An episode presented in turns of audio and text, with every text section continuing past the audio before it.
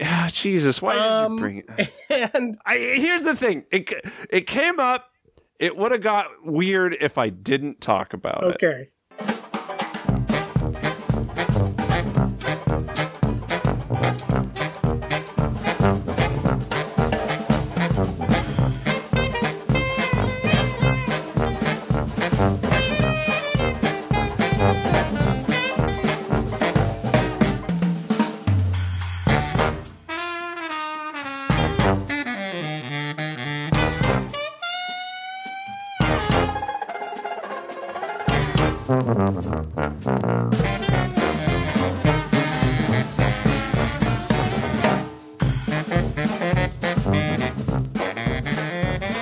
Welcome to another episode of the MacGuffin Podcast, the movie review podcast that dreams are made of. Keith Foster from San Diego, you are the co host.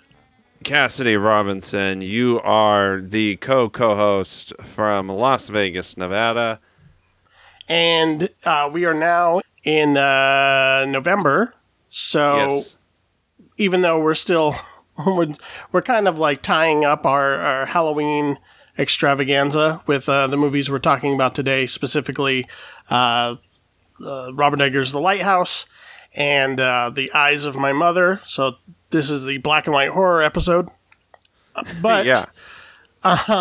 yeah, so I'll ask you a little bit. How was your Halloween? Did you do anything fun?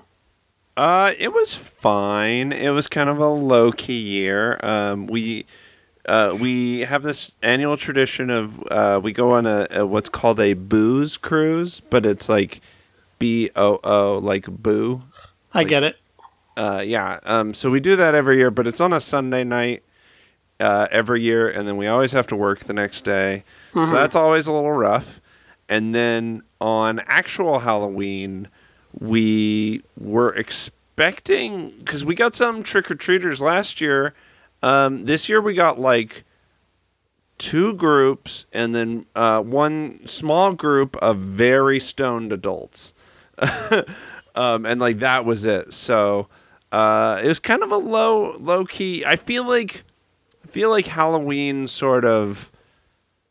I I feel like it sort of burnt through itself a little prematurely this year, but that's what happens when it's on like a Thursday. Yeah, it's never it's never ideal when it lands on the middle of the week because everyone's going to do it the weekend before. That, that's just kind of how it goes.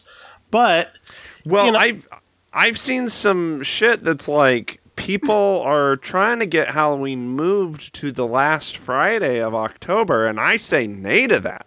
I oh, say yeah? fuck that noise. It has to be the thirty first. It's October thirty first. Uh, if anything, I think we should make like November first like a bullshit bank holiday. Um, like call it Hallow Day or something. Um, and so we get that day off. But no, no, you suck it up. It's the thirty first. why? Like, uh, is it, is it because you want to maintain the like pagan tradition of All Hallows Eve or something? Uh, I mean, yeah, because you know The thirty first like- was probably picked arbitrarily at some point anyway. I it just it just needs to be. I don't know. It would feel weird to have Halloween be over before October is done. Like it's just not. I'm not cool with that. All right. I was going to say, I think it's also more and more common these days that uh, kids aren't going door to door trick or treating. Not just because of, like, you know, all the stupid hoaxes about people giving their kids apples with razor blades and free edibles or whatever. but, um, you know, I think generally speaking, it's easier for the parents and more fun for the kids if you just like go to your local mall or go to your local big Halloween event and just haul ass and get like, you know, a bunch of candy in one Is sitting. that more fun for the kids? I, I mean, I think it's the new those- normal. I mean, when I was a kid, we were, you know, we were savages Yeah. going door to door, getting God knows what from who knows what. But Okay, you're starting. You're starting to sound like uh, uh like I'm a million years old. well, I was gonna say like a Fox News correspondent, but I enjoyed No, I just- I I like I'm you know I always lived in small towns or whatever, so it was never a big deal. But I Um, think I think like trunk or treating is great for smaller kids. Yeah. Um, I, I I get that. I think that those options are great. Um, but you know, if you got a group of kids and and you know, if it's not just like one or two kids, I I don't see any problem with actual door to door trick or treating. I I hope that doesn't ever totally go away. I'm sure in some places it won't. I will say, I don't know what happened this year, uh, but this year in particular, I just like embraced the horror bug. And I watched more horror movies this October than I think I have in like the last five years. It was kind Nice. of nuts. So Uh, you I really got a lot of mileage out of your uh, Shudder subscription? Because I, I feel did, like I kind of like didn't use it as much as I should have, but I'm probably going to keep it. So I think I might keep it too. I actually, I, I don't know. We'll see. There's a couple things I still want to watch. Once I get through those, we'll see if I'm uh, still still gonna keep it. But um, yeah, I I really enjoyed it. I saw some stuff that I probably wouldn't have normally watched, um, along with some you know like perennials that I watch every year, and so. Uh, that being said, I am kind of ready to move on. Um, right, I like I I have fully I fully embraced Halloween. I feel like uh, at least spiritually I was all in this year. Um, there were you know there were ghouls and goblins all up in my brain. Um, but now you know it's it I don't know. As soon as it turns November, I start getting that holiday spirit, my man. Um, so you're it's a- ready to little- settle into a, a cup of hot apple cider or uh, your uh, pumpkin spice mocha latte or whatever the fuck. Uh, our tradition is actually Glühwein. It is a it is a uh, spiced Christmas wine um, that you you heat up, and it's very tasty. But yeah, I'm ready for I'm ready for you know like comfy socks. Uh, I'm ready for just to be wearing like a fucking robe, uh, you know, all the time, like a plush robe all the time when I'm indoors. I'm just, I'm ready to. It doesn't get that cold in San Diego, but I'm No. ready to hunker down. All right, cool. Uh, let's go ahead and catch up on our movie news. We have a few stories here that uh, some of these are a little aged now, but that's okay. I'm gonna tie two of these together because they're Batman announcements, which I think is um, a quarter of the movie news that comes out now. But God, yeah, there. and there's been there's lot. been others since these come out, but I don't think the others are quite as set in stone. So I'll just go with these two. yeah, uh, some some of those are still rumors. So Right. Zoe Kravitz has been cast as Catwoman in the new The Batman, as well as Paul Dano as the Riddler. So we talked a little while ago about uh, the possibility of Jonah Hill uh, playing either the Penguin or the Riddler. I guess he passed on it, or they passed on him, or whatever. Um, Paul Dano, kind of like the theme for this this uh, Batman project. It's never who I would have immediately thought of, but I'm okay with it. yeah. Um, Whereas with Zoe. Kravitz, actually, I think that's perfect, and I'm I'm surprised I didn't think of it already. Uh, she's good. I I'm a little sad it isn't the the British woman. I think she would have been really good too. But I do think Zoe Kravitz is a great choice. Um, I think she'll be awesome. Uh, Paul Dano is yeah, he's very similar to Robert Pattinson, and like once it was said, I was like, oh, I can see that, but he wouldn't have been like on the top of my list. Right. Um, my only hesitation with Paul Dano is can he play it normal enough to be like a villain? You know, like a like a can he be like a traditional villain? Um, because he always just sort of plays like this. I mean, it makes sense on paper. He always plays like just sort of this like creep misanthrope. right. Um, but usually it's sort of a sex creep vibe. uh, like I just I, but I think I think he makes sense. Um, yeah. Yeah. So I I'm curious to see what they do there. Jeffrey Wright is going to be Commissioner Gordon, which is an interesting choice. Is that set in stone? Yeah, that one's set in stone. Um, Okay. And then I've heard a couple rumors about possibly Colin Farrell being the Penguin. Yeah, see that that's one of the ones I don't think is uh, is totally is is totally been negotiated. So I, I I hesitate to talk about that. But I mean, I'm not I'm not mad at the idea because I think Colin Farrell is a character actor trapped in a hot man's body. okay, and uh, yeah, so uh, you know, we'll we'll see. I'm, I don't know. It's it's a little hard for me to sort of picture all of this, like what it's gonna look like. But I'm, getting a little to it. nervous that they're just like s- over casting at this point. Like I'm like, what is this movie gonna be? Is this just gonna be like the 1969 Batman movie where every villain shows up at some point? Because I don't Uh, want it to I- get I don't want it to get overcrowded, but I you know you know I'll let the movie I- be its own thing. Yeah, I'm hoping it's it's intended to make Gotham feel lived in and feel Yeah. threatening.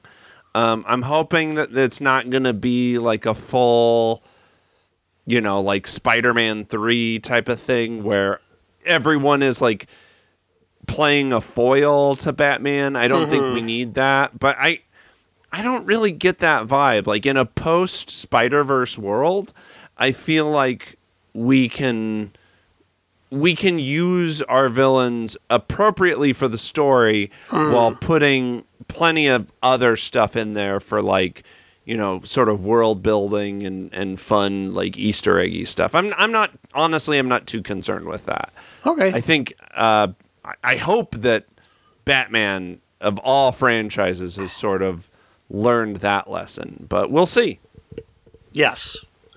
Uh, okay. Um, so uh, this story is very relevant to our review. Um, Robert Eggers is gathering Nicole Kidman, Willem Dafoe, and uh, the Skarsgård brothers, um, both uh, the one who played Pennywise and and the the attractive, And the attractive one. yeah. Um, they're they're all going to be uh, in some Viking revenge drama that he's that he's working on. It's his next project. Okay. Uh, I mean, I don't know. From what I get with Robert Eggers, he's very into period pieces. um, yes. and uh, I I think uh, he's very into like folklore and sort of um, uh, folklorish stories. So uh, I think you know this could be cool if it if it it makes sense. Like this all seems like it's skewed towards his interest as a filmmaker. So um, Right. Yeah, I mean. I wonder if Viking, you know, like what his take on that is going to be because I think traditional Viking films or media people think of like the Viking TV show or like the 13th Warrior or something like that. It's like very, you know, swords and shields uh muddy battleground kind of stuff. And I just I don't see him making that movie per se. Um, no, I don't either. I mean, whatever. I, I, I would imagine his, you know, his Viking thing is going to be like more similar to like the Seventh Seal or something. But uh, yeah, I'm I'm, ex- I'm I definitely honestly- excited I- for it. Oh, by the way, it's Bill and Alexander Skarsgård. Did you ever? Did you ever see that weird Viking movie um, from Nicolas Winding Refn? uh, Valhalla Rising? No, I have not. I I'm getting like in my head that's sort of the vibe I'm immediately picturing. Um, but I I don't know. I think uh, I I I'm definitely interested. Um, say what you will about Robert Eggers, but uh, he he definitely uh, I I wouldn't say he's a boring filmmaker. So Right. yeah, and again, I think we'll get more into details on the lighthouse later. Sure. I was a little hesitant uh, to bring this up on this episode for that reason, but um, it is an you know it's a it's a crazy cast, and it it only looks like his projects are you know just getting bigger and bigger and you know more established. Netflix announces an animated TV version of the comic series Bone. Oh. I didn't give a fuck until the last word of that sentence. uh, I I'm kind of like Netflix is uh, is sort of frustrating to me at the moment. Uh huh. Um, what with them, you know, canceling every one of their flagship titles, um, but they tend to spend a little more time, a little more love on their original series. Um, I'm v- very excited for The Witcher. Uh, they, the full trailer released for that not too long ago, and it looks fucking dope. Um, and honestly, it is about time that Bone gets uh, some of the mainstream uh, media love that it deserves. Uh, for people who don't know, Bone is based off of a graphic novel series by cartoonist Jeff Smith. Um, it's about these these cute little creatures called that come from Boneville, and they end up sort of smack dab in the middle of this high fantasy epic. Um, so it'd be sort of like if you saw Golden Age, uh, like Mickey and Donald and Goofy wander into Lord of the Rings. Uh, that's sort of the vibe it has, but with sort of like a Sunday comic strip quality. right. Um, it's incredibly endearing. Um, the artwork is gorgeous. It's absolutely gorgeous. Uh, and it it's sort of a slow burn. Like the first couple volumes, you don't realize how sort of epic in scope it is, and it is a great jumping on point um, for graphic novels for like younger readers, for people who are interested. And it's honestly sort of shocking to me with all of the comic book properties that have been sort of gobbled up over the last 25 years and presented as movies or TV shows that Bone has never had representation that way. Um, so right. for And- that and- fact, I'm I think that uh, Oh. animation is the way to go here, and and you know even 100%. Uh, I mean, you could like- probably do like a uh, you know 3D style animation, and that would work okay. Um, but I actually would would like to see it, uh, you know, cel animated. Um, Yeah. I, I think honestly, personally, i- if I were to direct a bone like movie or show or whatever, I would probably do it like Roger Rabbit, uh, and have like the live action be live action with animation animated, you know, like 2D animation on top of that. But I know that's insanely ambitious. Right. Uh, uh, so I think that like in in my mind that's how I would picture it. But I think like traditional animation would be super awesome as well. Uh, but you know, even if they go the 3D animation route, I think um, I do think that just the style of the comic and the characters, it has to be sort of animated. yeah, it, it, the characters are are way too stylized and way too redu- uh, reduced to be able to like, you know, Sonic the Hedgehog the movie it. Oh God, yeah, yeah. I uh, yeah, I would hope they they don't go that route. But um, Right. I yeah, I think some like traditional 2D cel animation would be really gorgeous, and Yeah. uh, it sounds like a lot of fun. I'm in. I'm all in. Yeah, it could be really cool. Okay, well, uh, let's let's not beat around the bush. Let's go ahead and get into the Lighthouse. Uh, this is a movie we've been talking about for a, a little while, and in, in anticipation of. And uh, did you want me to set that up, or did you want to, or or how do you want to do this?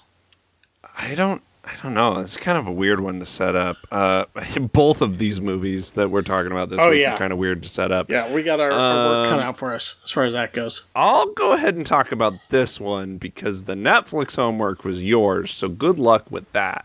Okay.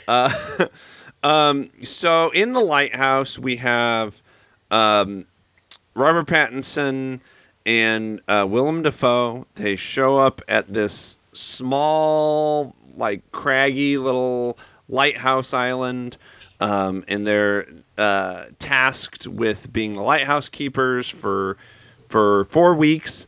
Um, and then and then at that point, that's it. They get to go home. Um, uh, but the sea is an unpredictable mistress.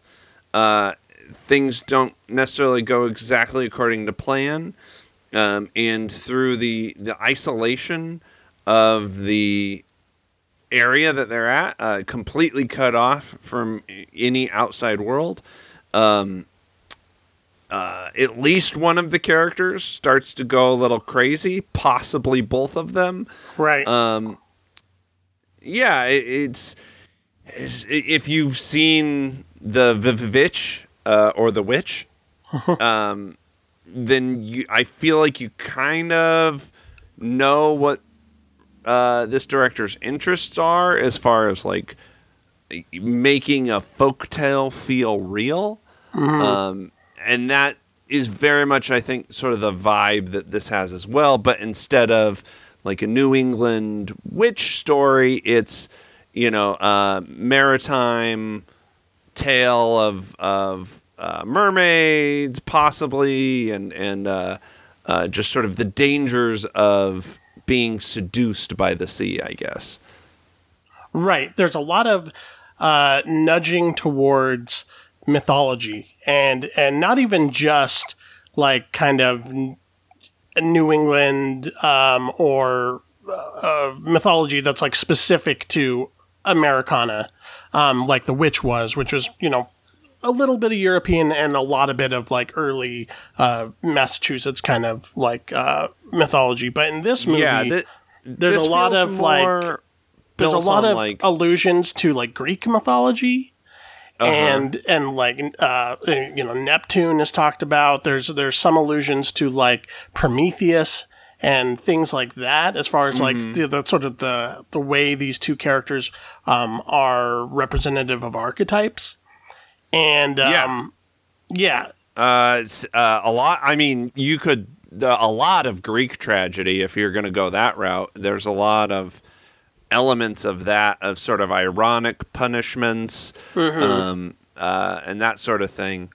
Um, before we get too deep into this review, uh, I want to just share like a couple of peripheral peripheral reviews I have received of this movie, just sort of by eavesdropping on people. okay, Um, so before I saw this movie, uh, this last weekend I was at a Trader Joe's and I was in line at Trader Joe's, and there was this old couple in front of me, and they were just like, you know, they were a fucking old couple, and they're sort of overly chatty with the cash register clerk. Uh, and he's just like, "Yeah, how are you guys doing tonight?" And they're like, "I mean, all right. We just walked out of a movie." and he's like, "Oh, okay. I guess it wasn't so good then, huh?" And they were like, "No, we didn't like it at all." Like, obviously, sort of fishing, Right. Uh, and he's finally he's like gives in to them, and he's like, uh, uh, "Oh, what did you see? The lighthouse. It was terrible." Uh, we we were about halfway through and we just realized we don't care what happens to either of these characters like at all they were so old and grumpy about it so Yeah, that yeah. is uh, that is their eavesdropped trader joe's uh, checkout line review of this Right. and then uh, i actually saw this movie last night and as i was coming out of the movie there were these like very broy type guys like like college age like Uh-huh. definitely looking for like some kind of horror like uh you know kind of maybe monster flick even. Yeah, uh and they come out of it and i almost started like laughing. They were right behind me and one of them just goes man what the fuck was that? And the other guy's just like i don't know man. It was fucking crazy. Yeah and it was just like what the fuck did we just watch man? I don't know but it was fucking nuts. It it wasn't very good. Nah. Nah. So um if you find yourself in either of those demographics of like college bro or old person this might not be for you apparently uh Well, I mean, I, I'll say this about the movie, and I, um, you know, off the top, I liked it. Um, and I, uh, I think there's a lot to get out of it, but I, I do think that the movie does kind of have a limited appeal. Um, Oh yeah, on yeah. I mean, this is this is art house horror. Like it's right with a capital A. yeah, it's not meant. I- yes, uh, and it's just funny because I think this movie, uh, probably because of the reputation of The Witch, got maybe a wider release. than normal. Yeah. Yeah, that, than it might have normally. I mean, this is this movie is you know it, it helps that it also has Willem Dafoe and Robert Pattinson as the leads, uh, so it's getting Yeah. a little bit of more distribution because of that too. But I mean, let's you know, it's a black and white film that's shot in a uh, one nineteen one square. Uh, like perfect square aspect ratio that hasn't been used since the 1930s. Robert Eggers even went back and like had to use um, antiqued lenses to shoot the film. oh, interesting. Yeah, like you, you use lenses that had not been used since the 30s to be able to, to get that aspect ratio. And yeah, you know, it's a grainy black and white thing full of symbolism, and uh, everyone's speaking in really thick, period accurate accents that are a little difficult to understand. Um, and you know, it's being sold as a horror film because Yeah. and there are there are definitely like gothic horror elements to it, like for I, sure. I, I would straight up just I would say this is a horror movie, but it's it's not a it's not a slasher movie. It's not No. a monster movie. Uh, and it's yeah, not gothic, a cut and dry like genre piece in that way. Like I, I, I No, mean, it- if you like films it's, it's like definitely a it's a mood picture. It's all about it's uh, and making mood. you Yeah. sort of feel this isolation, this um, this uh, uh, Psychological breakdown. is very intentional for making you feel a little bit claustrophobic, like. Uh, which I, I did think that was an interesting choice to do it in this square aspect ratio, um, but to watch it on like a modern movie screen was a little bizarre. Like it definitely took me some getting used to. And throughout most of the movie, I was like expecting it to at some point pan out. Right. Um, so I I do think that was an interesting choice. I, I don't know that I necessarily loved it, but it was um uh it was uh, that choice specifically. Um it was definitely well, it kind of gives it the the feel of like uh, a discovered piece of footage, not like not like a found footage, like because um, uh, people might remember when uh, the Blair Witch Project was released in 1999, it was shot on like a square aspect ratio, and it was kind of like you know just projected onto normal uh, theater screens in that way, and that really kind of puts you in the idea of like we found these reels and now we're showing it to you. Um, but there is an aspect of that to this as well, like like you're being part of this like special exhibition of this weird footage. Um, So it helps kind of like transport you in that way, and I think that that's you know one of the things he's really into as a director is like really putting you in a time and place. Um, And this this takes this is supposed to take place at like the end of the the 19th century, like right before the turn of the century. Um, so there is like a lack of modern convenience. Nobody has cell phones. Nobody has electricity for the most part. You know, I think um, going back to uh, those people that you overheard, um, this is also I think kind of been the year of the fussy follow up um, from these sort of horror auto- auteurs. If you're looking at this film, if you're looking at Us, if you're looking at Midsommar, um, these are films that totally make sense that these directors made these films. Like it is very much in line with their interests and their their sensibilities, but uh, maybe a little more ambitious, a little More- more, experimental. more experimental, a little less uh, straightforward with the genre stuff, a little less crowd pleasing in some ways. yeah. and uh, and yeah, I think it, it, it takes it's asking a little bit more from the audience. Well, and y- yeah, I mean, honestly, I think uh, of those movies you just mentioned, even The Witch was a little bit more fringe than Than say. Hereditary or or Get Out, you know, which were Mm-hmm. uh, which are definitely um, have that auteur feel and and definitely um, feel very intentional, but they you know they do feel a little bit more commercially accessible and viable. Um, Right. Whereas, yeah, I get. I think that you know all all of these sort of follow up movies have been about the directors sort of uh, testing their audiences in fun ways. I think. Yeah. Um, I I think it's fun to watch. You know, I don't want just more of the same. I want to see.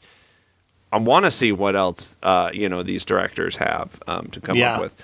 And there is Um, aspects of this film that I think are, in some ways, more crowd pleasing than The Witch. Um, even though I think The Witch is like a a kind of tighter, leaner uh, genre exercise, and I think can kind of in the right sort of um, atmosphere, like on a Halloween day or something like that, or you know, you're talking, you're showing it to a class of like folklore people or whatever. Um, I think it plays a little smoother than The Lighthouse, but I do think like The Lighthouse has a lot more humor than The Witch. Yeah, it's it's. Uh, I mean, it's a, definitely a certain type of humor. It's not like jokes. Yeah. Um, but there's a, you know there's a lot of sort of non sequitur, uh, uh, sort of natural reactions that I think come off as pretty funny. Mm-hmm. Um, there's some some pretty good irony. And I think Willem Dafoe is like, you know, acting the hell out of that role, and he's playing it big and campy. Well, I mean, I, they're both acting the hell out of it. But yes, Willem Dafoe's character is is much broader. He has sort of this fun, like pirate speech, Right. Um, whereas Robert Pattinson plays it pretty close to the chest. Yeah. Uh, he, he his character is brooding. He's got this sort of secretive past. Um, he, he- you know, he, he he seems to be at this lighthouse to sort of escape.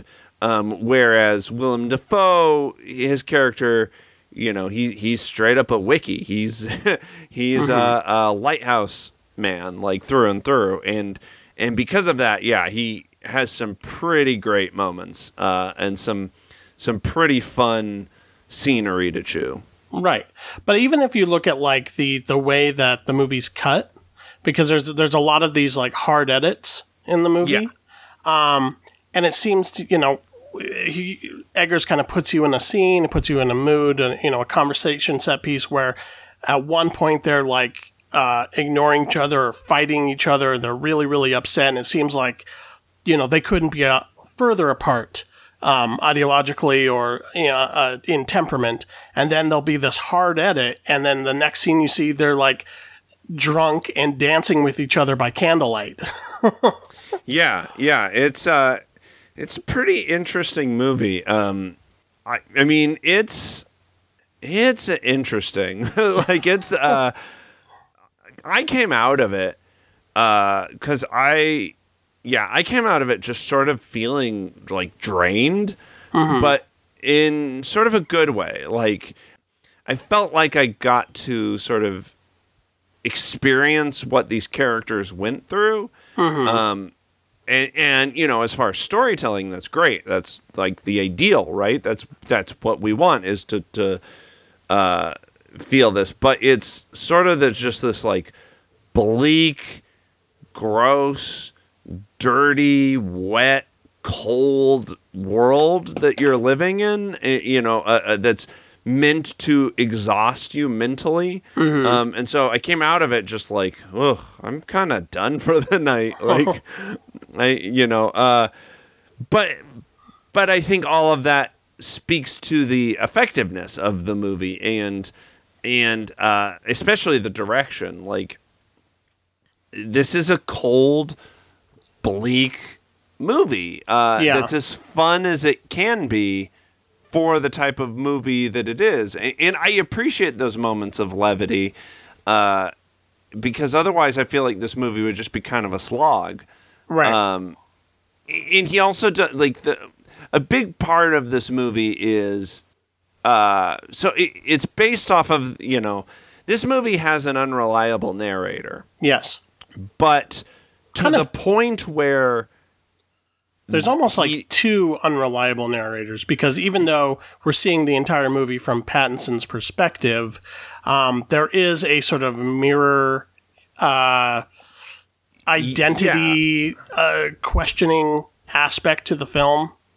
Well, you you never know how much of it is. And here's this is sort of the point I was trying to get to, is most times with unreliable narrators, at a certain point in the movie, uh, you're given some kind of clue as to what the truth is outside of your main character. Um, not all the time, but for the most part, you're at, and it's usually done as some like some sort of twist ending or whatever, Right. Of like, uh, you know, here's what's really going on.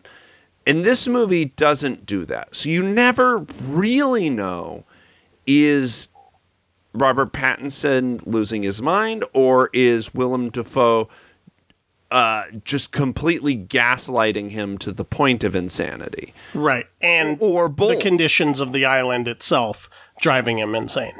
Yeah, uh, uh, because like you know, a character will say something and then they'll they'll do something that flat out contradicts what they just said, or um, they'll have just done something and then you know either they're lying about it or one of them is crazy, but in ways that I thought was like not in ways that ever lost me from the narrative. Uh, but in ways where I was like, "Oh, that's interesting." Like, I'm never gonna know if this character just lost his fucking marbles or not. Right. And The Witch played with that a little bit too, as far as like what are what we seeing actually happening, or is it, um, you know, some like- sort of like uh, uh, crop mold induced hallucinate mass hallucination that's going on? But Yes, but I, I feel like in The Witch, you get, you at least get answers. Whether or not they're the right answers, you at least get answers. Whereas in this, there's more of kind mean, of a uh, more of kind of a solid payoff in the witch i feel. And Yes, and i feel yeah. like it's a lot more sort of um, thematically driven. Whereas this film is a little bit more of a mood piece is a little bit more of a tone piece. And there's definitely themes that it's exploring. Certainly you know uh, uh, sexual frustration is a big theme that uh, reoccurs throughout the film. Masculine panic and, and these types of things. Uh, but I don't, it doesn't, um, it doesn't seem to have kind of like a, a singular drive in the, in the same way. And in some ways, I feel like that makes this a little less satisfying as a watch, but I definitely commend the film for, for, uh, attempting what it's doing. see, I, to, uh, and I might disagree with you a little bit here, but uh, I, I actually found it more satisfying because there's, because there are all of these things going on um, that I was always sort of. The witch is a little bit more straightforward, Yeah.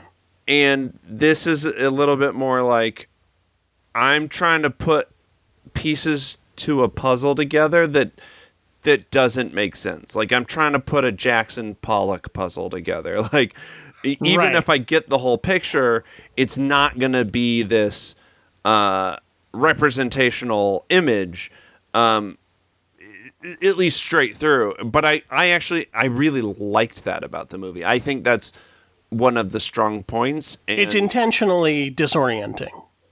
yeah, yeah, and I Yeah. think that for the the the setting and and and that's kind of what I was talking about in the news story about the the Viking picture is I think that Robert Eggers takes just a completely unique approach to setting in trying to make it feel simultaneously as realistic and as cinematic as possible. Right.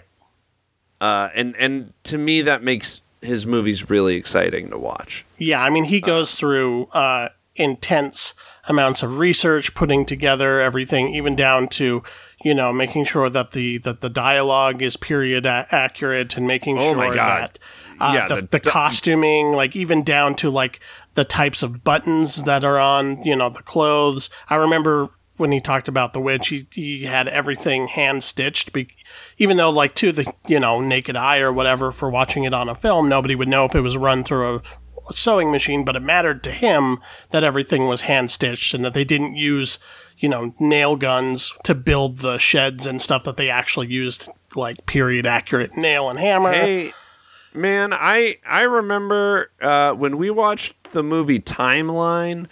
Uh, nothing drove me more nuts than in this scene when they're like getting away from these like orcs or whatever. I don't remember that movie for shit, but I do remember that they're in they're in getting away in a boat, Uh-huh. and you can see fucking staples in Yep. the boat Yep. and it drove me nuts. It looked so bad, uh, you know, and you cannot say that about hit, uh, Robert Eggers movies. No, every every single thing is, um, you know, and they built the lighthouse uh, for the film um, as a set, you know, so it's not like they went out and found some old lighthouse and then you know dressed it up a little bit or anything like that. Like he, it was important to him to be able to use use the set and be able to manipulate it however you know if he had to put in like removable walls or whatever to get the camera in certain places.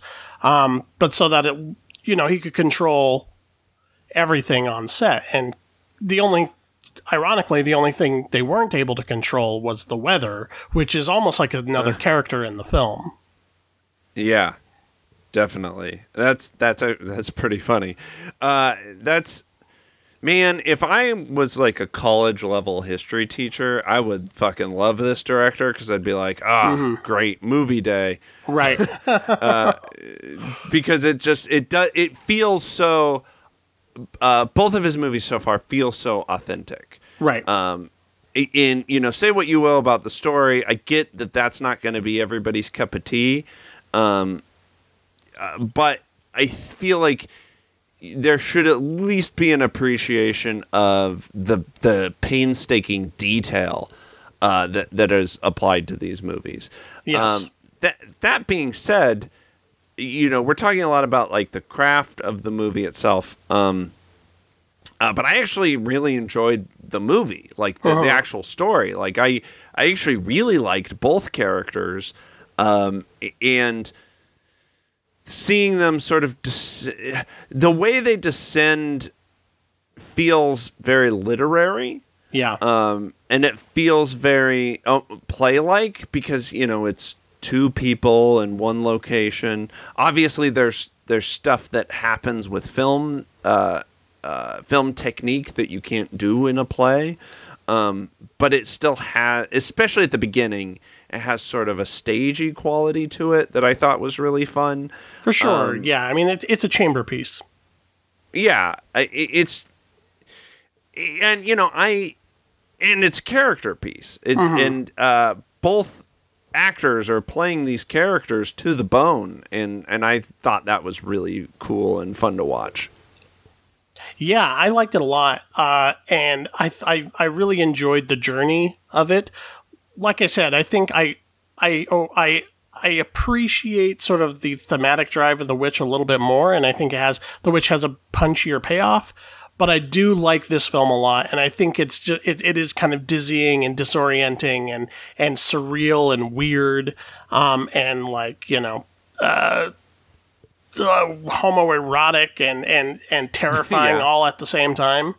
And it's exploring a lot of interesting things. And um, I think I've stated before. I think the, the influences that loom the largest over this director's work are, you know, there's a, there's a decent amount of Kubrick going on here, especially the way the the movie the movie sort of moves and movements is very Shining esque. Um, but there's a heavy, heavy hand of Ingmar Bergman uh, all over this movie, um, even more so than his previous film.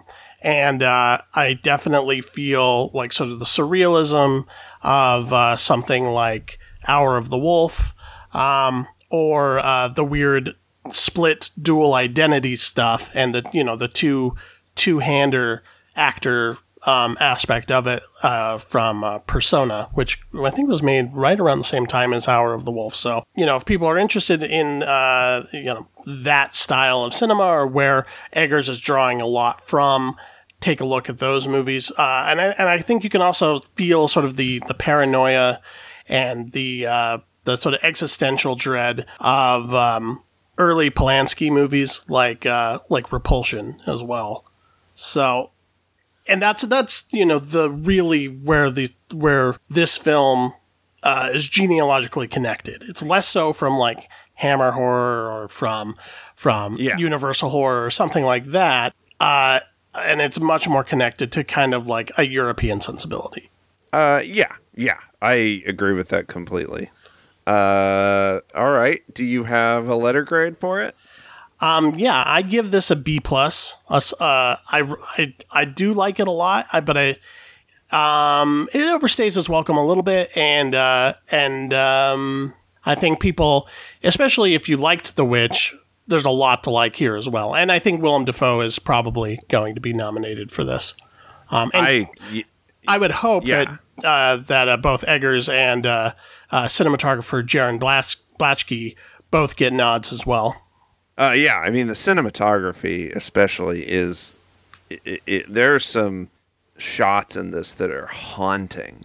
Yeah, Um, really good. you won't uh, look at seagulls the same way.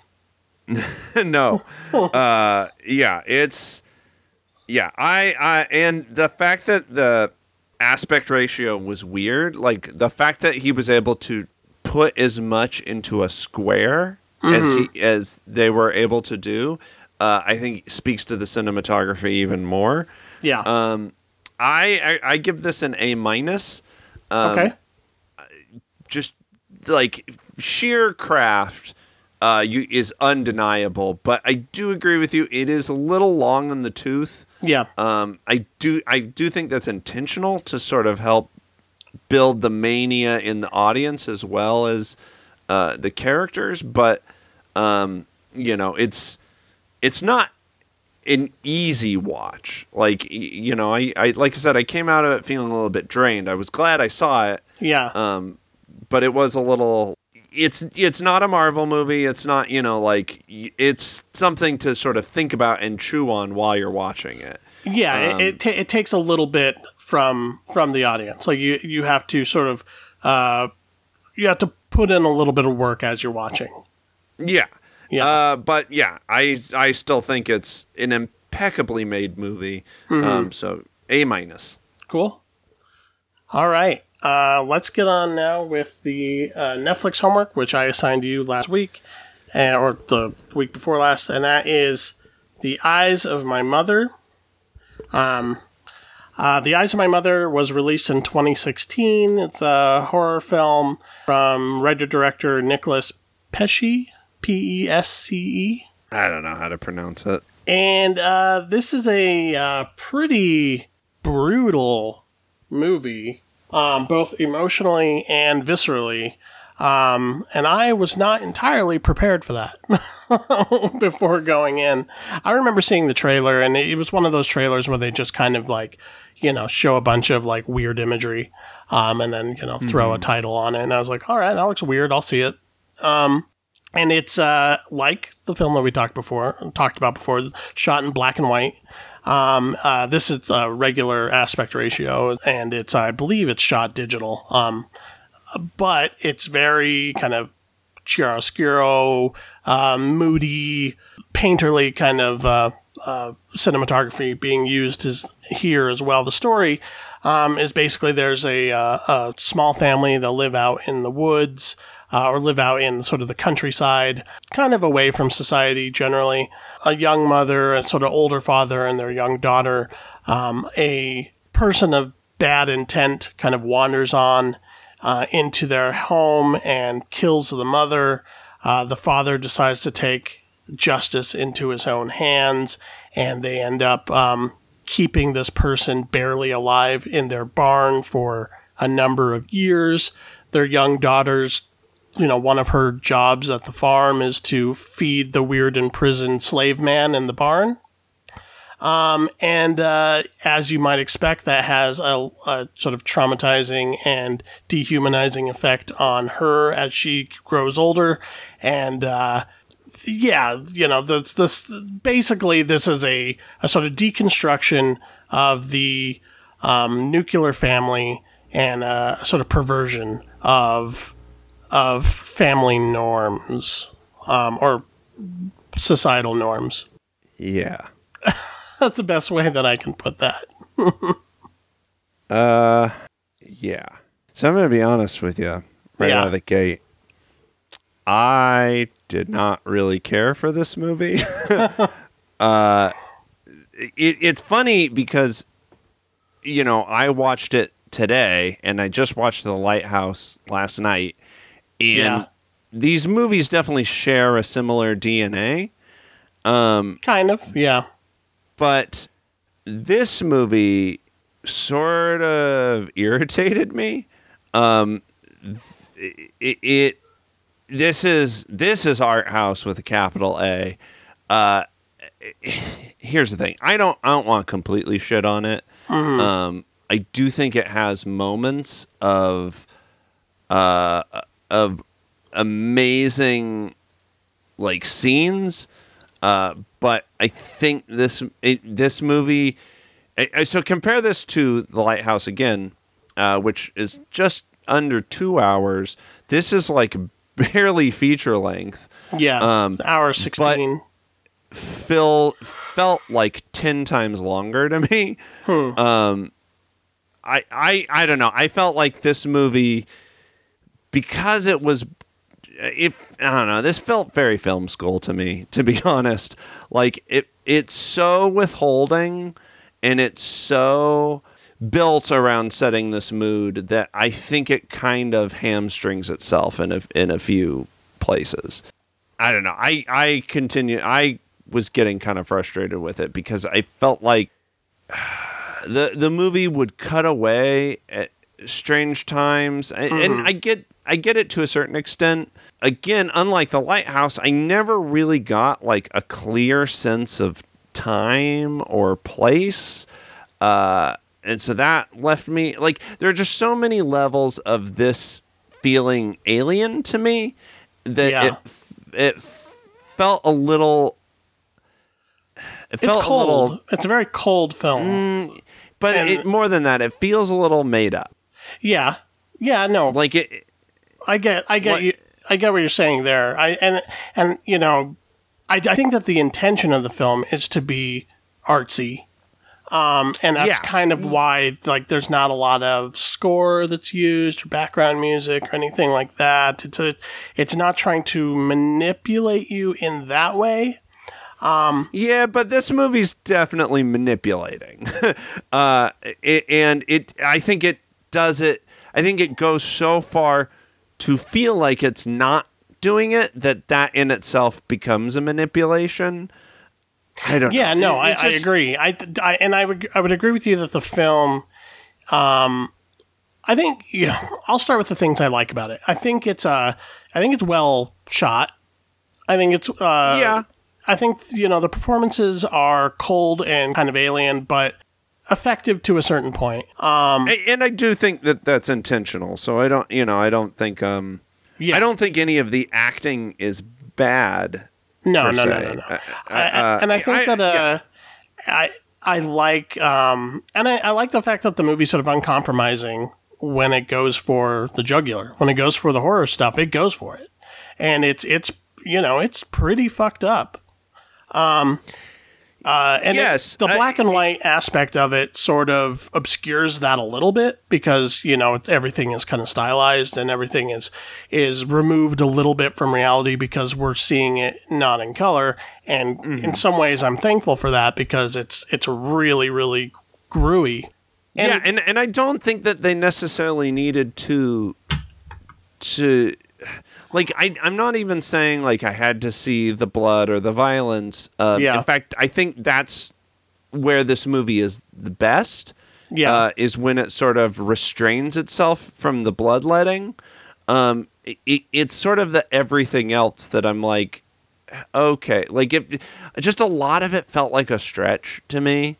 No, yeah, I'm, I'm not, I'm not, I'm disagreeing with you. I'm just, I just want to give the movie props where I think it deserves it.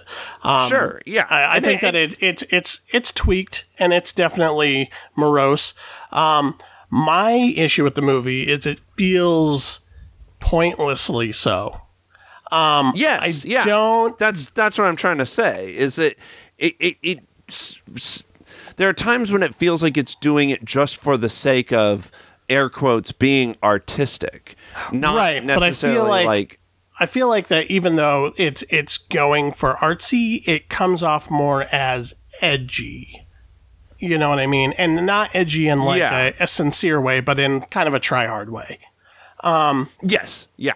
And I I I often kind of like, you know, during the more difficult parts of the movie when it's getting into the violence or it's getting into like this complete depravity, I ask myself like what is this about?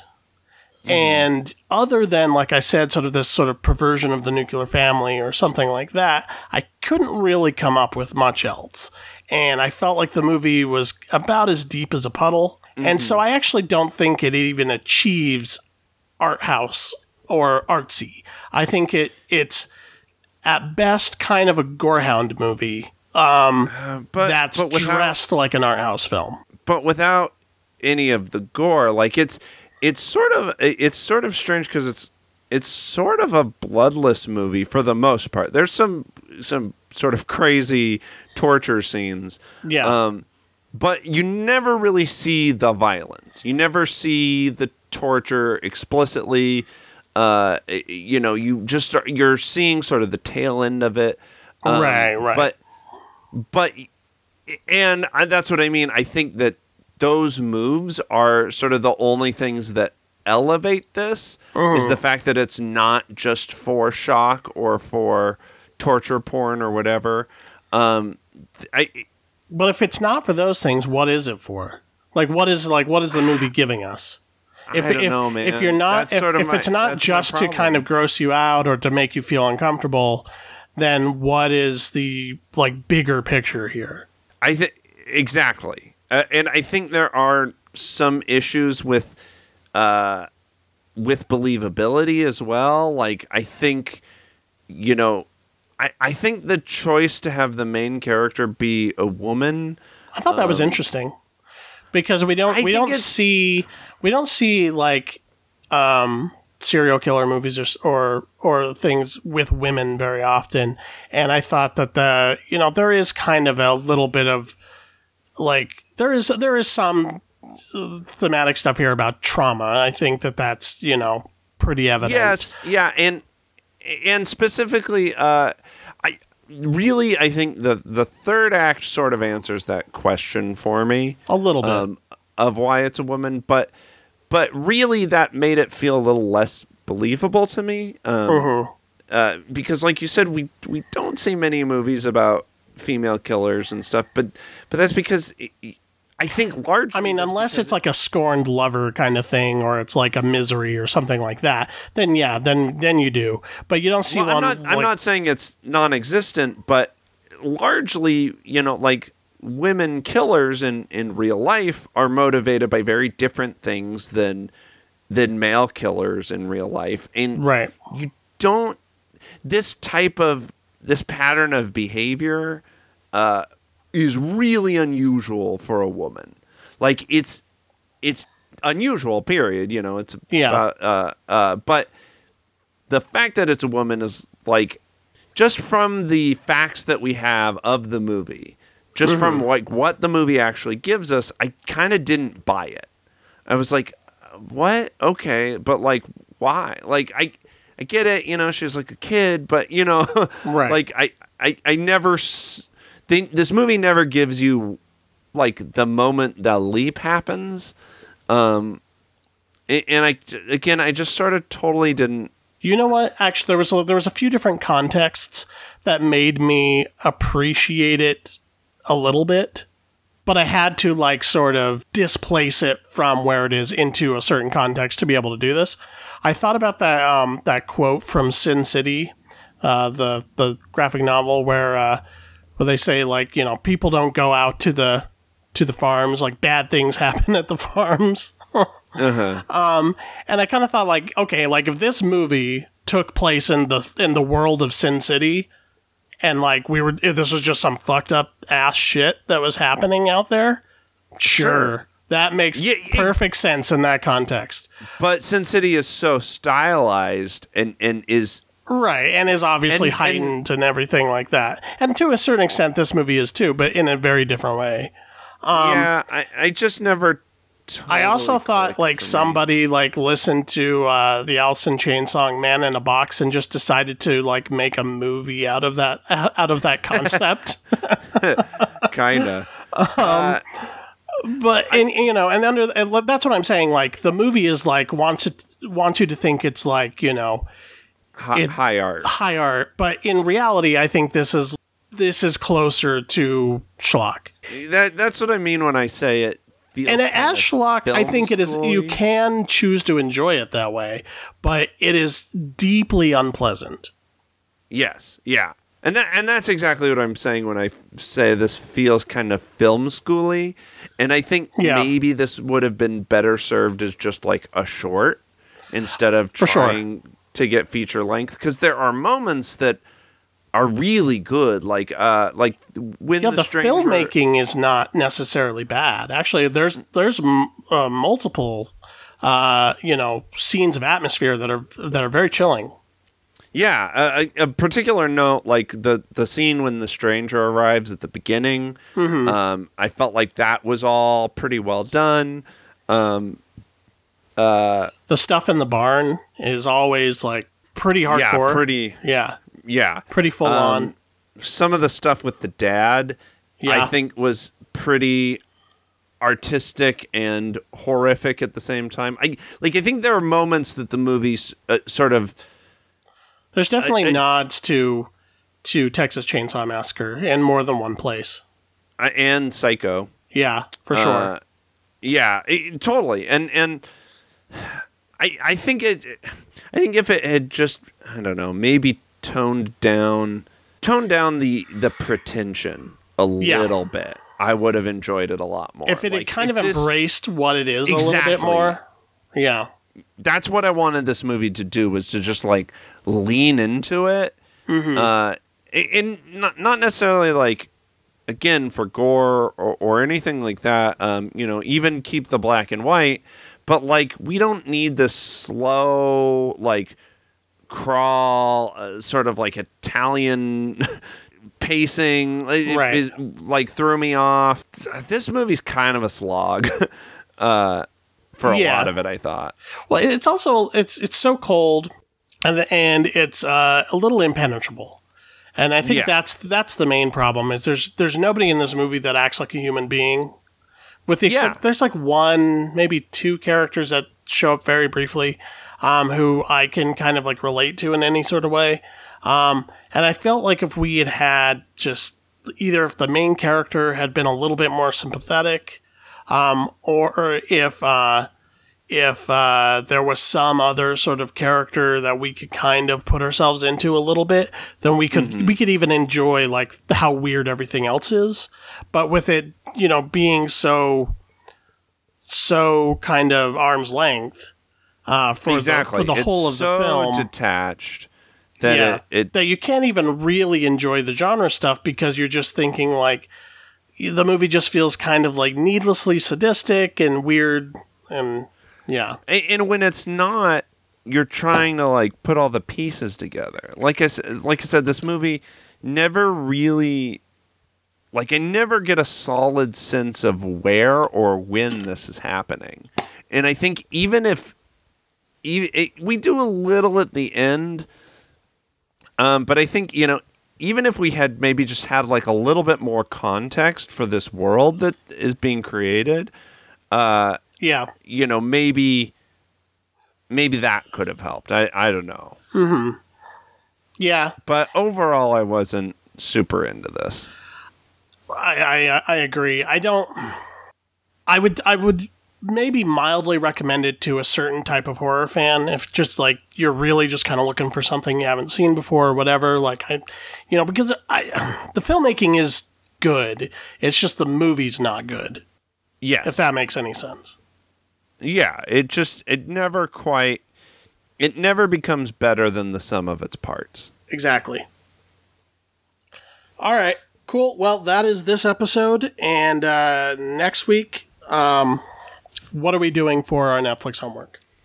Uh, next week we're changing it up. We're getting out of Horrorsville, and we are uh, we're going to watch what's the movie called? My Name Is Dolemite. Is that what it's called? I think so. Uh, Dolemite is my name. Um, okay. Uh, sort of a comeback vehicle, direct to Netflix uh, for Eddie Murphy. Um, yeah, I'm I'm excited. Sort of a dramatic comedy. Cool. Yeah, I'm excited. And if anybody has anything to say about any of the things we talked about in this episode, uh, you can email us at MacGuffinPod at gmail.com or you can uh, add us on Twitter or Instagram at MacGuffinPod. Um, and you can also follow us on Facebook at facebook.com slash MacGuffinPod, where we also post our episodes and the news stories that we talk about. Um, you can follow me individually at BC Cassidy on Twitter, and you can read uh, some of my writing that I do for the Idaho State Journal at the Idaho State Journal's website under their Arts and Entertainment tab. Um, and be sure to check out the MacGuffin's website, mcguff.in, to see uh, when episodes go up and to be able to see read the other writing of the MacGuffin staff. Keith, what are your things? Um, you can follow me on uh, Twitter at Keith Foster Kid. You can also follow me on Instagram at Keith Foster Kid. I've also um, I started doing a separate uh, art account on Instagram. Uh, participating in Inktober, so you can check those out at Sticky Note Aesthetic. Um, And the the uh, aesthetic specifically is that you're drawing all of these pictures on sticky notes, right? Uh, I mean, I'm not gonna say that like every picture I because I've already posted one that like wasn't sticky note. Oh, Um, okay. But just like you know, it's I have a lot of them from work, uh, and you know, it's it's easy for me to do like little doodles at work and stuff. Um, and so I just I don't know. I found myself uh, enjoying that and and trying to make it a little bit of a thing. So so yes, most of them are are done on sticky notes. Um, that's predominantly what's going to be posted, but it's just sort of a catch-all uh, art account that I've created. Are you still there? I'm still here. Um, Okay. Uh, yeah. So follow that at Sticky Note Aesthetic. Um, yeah, give me a, a like or two. Uh, yeah, and be sure to uh, keep reviewing and rating us on iTunes. Um, it always helps for people to be able to see the show, and uh, I think Keith is still drawing pictures for people. So, um, is that where Yeah. they would? Is that the account that they would go up on, or how would it go? Uh, yeah, yeah. At this point, I would post them onto Sticky Note Aesthetic. Uh, so you know, if you've left us a five star review, um, send me a DM of you know the picture you'd be interested in, and and I'll uh, I'll throw it up for you. All right, and I believe that is going to be the end of the episode. I seen you sparring with the gull. Best leave him be.